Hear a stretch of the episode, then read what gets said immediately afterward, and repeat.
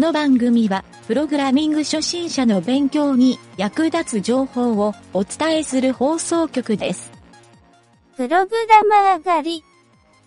この中にプログラマーはいるか？いません。好きなお茶を言ってみろ。緑茶です。ウーロン茶です。ジャパティです。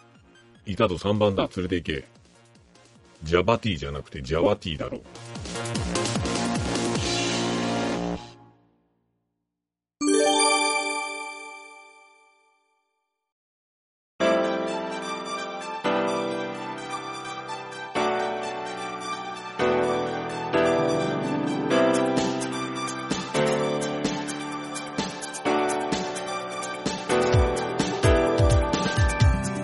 はい、どうも、ゆげたです。プログラミングカフェのコーナーです。ランディングページの作り方についていろいろと話してるんですが、今回は第8回目になります。今回はどういうテーマでやるかというと、えーランディングページを作る上でいろいろ便利なサイトというのが、まあ、僕がよく使うサイト、えーブックマークしてるものをですね、紹介しておきたいなと思います。えーこのランディングページの便利なサイトっていうのは、基本的には多くが素材サイトなんですけど、まあ、他にもですね、CSS の書き込みをするときにですね、いろいろ値を計算してくれる便利なツールとかですね、そういったのがあるので、えーそこら辺を中心にお伝えしたいなと思います。はい。まず最初がですね、えーこれ最近よくいろんなサイトで使われてるフリーのイラストサイト。はい。イラストをダウンロードできるサイトで、アンドローっていう、まあもうメジャーになってるのでご存知の方もいるかもしれないんですが、まあ画像のこのフリーでダウンロードする、えー一番大手というか、テレビとか、まあいろんなサイトで使われているイラスト屋っていうのがあると思うんですが、まあそこのイラスト屋よりも僕はですね、この最近はアンドロー、あともう2、3個あるんですが、えー僕はこのアンドローというサイトを、えーよく使うようにしてるというか、まあ便利すぎてよく使っているだけなんですが、このサイトの特徴は、えーイラスト屋はですね、基本的には画像まあ、イラストなので画像っていうイメージなんですけど、この Android はですね、SVG フォーマットでデータがダウンロードできるので、ホームページで使うと非常に容量が軽いイラストが表示できるので、その点結構便利だなと、え思って、ランニングページ向きだなと思って、え今回紹介してみました。いろいろちょっと機能もあるんですが、最初に、URL を紹介しておきますね。はい、ちょっとこの Android の URL を言います。https コロンスラッシュスラッシュ undraw.co これで undraw.co ですね。スラッシュ illustrationsはい、ここでダウンロードできるサイトに、えー行くことができます。はい、それでですね、このサイト、機能として非常に僕が気に入ってるポイントがもう一個あってですね、まあ、SVG のデータ形式なんですけど、そのページ全体の色味に合わせて、えーどういったテイストの色でダウンロードできるかという、色味を指定することができるんですね。そうすると、例えば一つ気に入った画像が、イラストがあると、そのイラストの中の色を特定の一色指定してあげると、その一色のベースで、えー画像がダウンロードできるようになると。まあ中のですね、画像の色のデータを切り替えてるだけなんですけど、まあそこの仕組みが非常によくできてるなと。で、全体的にこの種類の数が多いんですね。はい。こういったあの SVG のダウンロードサイトって他にもいくつかあるんですけど、この Android のサイトが圧倒的に画像の数が多いなと思って、えー僕はですね、よく使うようにしてます。えーあと、やっぱり、このイラストっていうとテイストが気になると思うんですけど、テテイストがですね、非常に、まあ、どのサイトでも使えそうな、まあ、無難なというか、あの、あまりこう、癖のないイラストになっているので、その点も、多分この使いやすいポイントだろうなと思います。はい。商用の利用も可能で、えー、ダウンロードはまあ基本フリーで行って、えー、サイトのですね、何かリンクとか、そういったものも規約には書かれていないので、自由にダウンロードして、えー、使うことができるようです。はい。ただし、この手のサイトは、え、こうしたイラストのサイトというのは、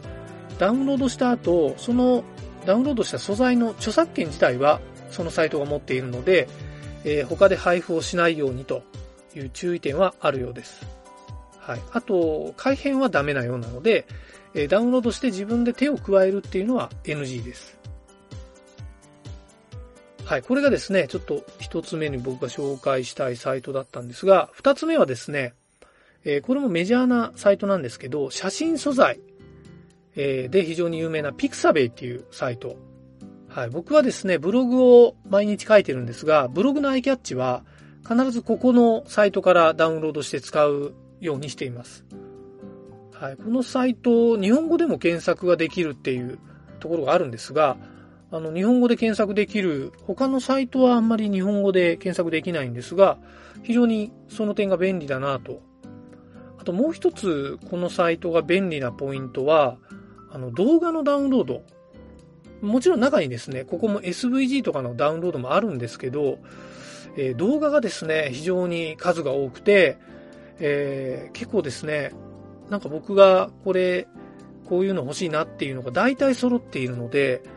えー、よくですね、使わせてもらっています。はい。ピクサベイもちょっと URL だけ言っておきますね。https://pixa bay.com はい。ここで、えー、ピクサベイのサイトに行けるので、あとは検索をしたら好きな画像がダウンロードできるようになりますので、便利に使ってもらえると思います。はい、次にですね、えー、これもよく使うサイトですが、アイコン素材。はい、こういうアイコン素材をダウンロードできるサイトとして、えー、最近僕がよく使うようになった Google のアイコンサイトっていうのがあってですね、ここが非常にこう数が多くてシンプル、しかも SVG でダウンロードできるアイコンなのに、えー、さらにそれがですね、容量が非常にシンプルで軽いと。他のダウンロードサイトの、まあ、アイコンをダウンロードできるサイトとかで、え、ダウンロードした似たような画像と比べると、圧倒的にですね、容量を軽くしてくれてると。という結構メリットが多いサイトなので、もともとその Google のアイコンフリー素材のサイトのサイトを使う前は、アイコンファインダーっていうサイトを使ってたんですけど、まあ、データの容量とか、えー、そこら辺をですね、やっぱりシンプルな方がいいなということで、最近はほとんどこの Google のアイコンサイトを使っています。はい。もちろんですね、ここで全て網羅できるわけではないので、そうした場合に、えー、従来のアイコンファインダーのサイトとかも利用するようにしています。はい。まずですね、アイコンファインダーのサイトの URL 言っておきましょうか。えっ、ー、と、https コロンスラッシュスラッシュ www.iconfinder.com はい、www のアイコンファインダーですね。えー、で、次に Google のアイコンサイト。えー、これはですね、Google フォントのサイトの中に Icons っていうのがあるんですけど、えっ、ー、と、https コロンスラッシュスラッシュ fonts.google.com スラッシュ icons はい、Google フォントの中のアイコンズっていうタブのところですね。はい、ここにですね、かなりたくさんのアイコンがもう一覧で見えているんですが、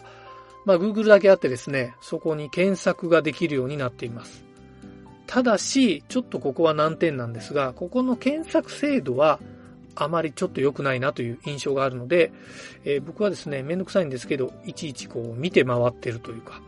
えー、一覧を自分でえー見ながら確認してダウンロードするようにしています。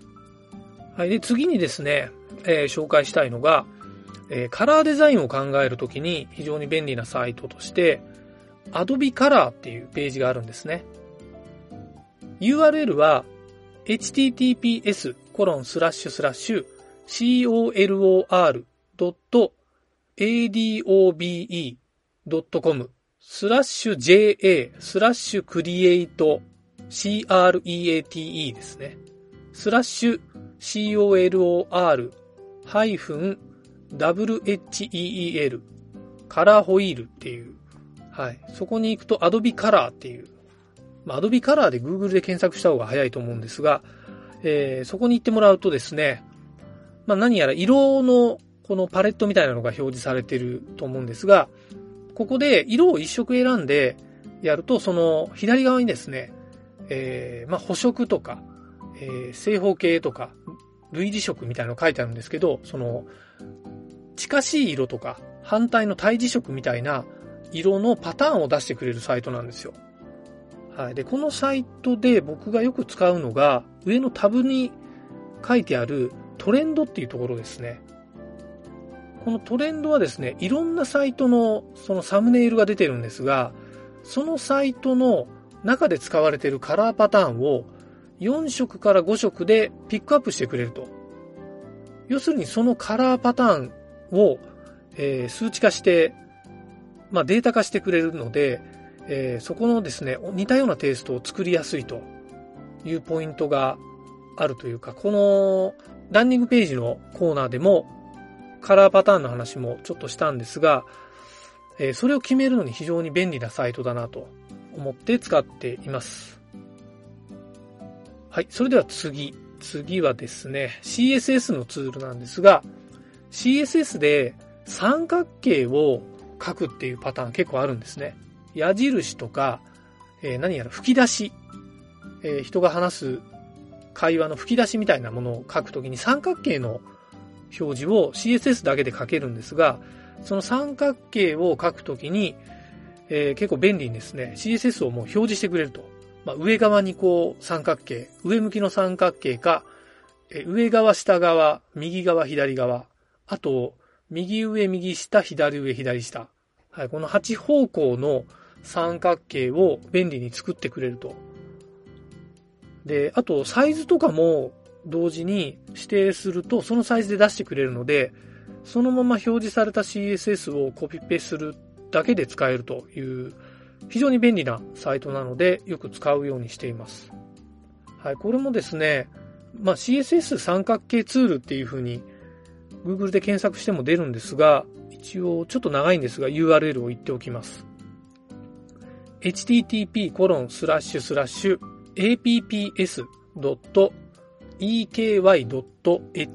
スラッシュ css-3 triangle-generator スラッシュ JA。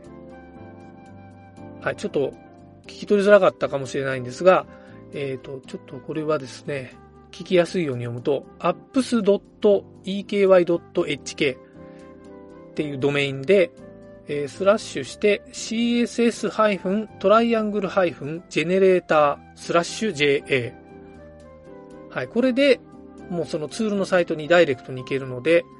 えーあとはですね、数値とか、そのタイプ、方向とかを入力するだけですね。はい、これ便利なサイトなんですけど、ちょっと似通った用途で CSS のグラデーションを書くツールっていうのもあるんですね。はい、これちょっとドメインは短いんで言っておくと、https コロンスラッシュスラッシュ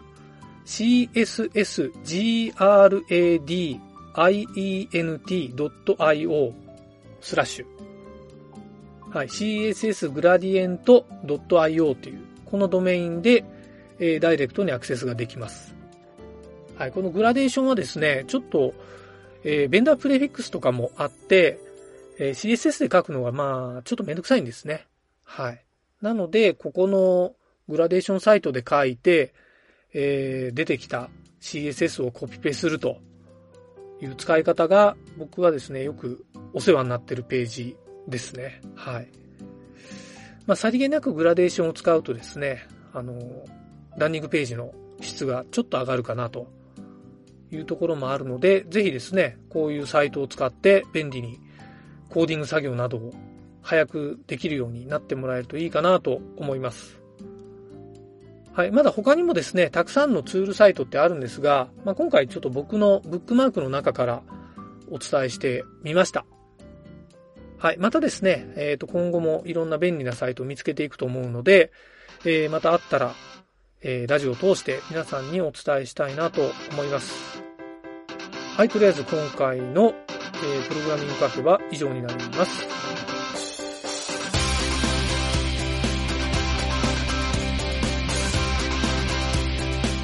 番組ホームページは http コロンスラッシュスラッシュ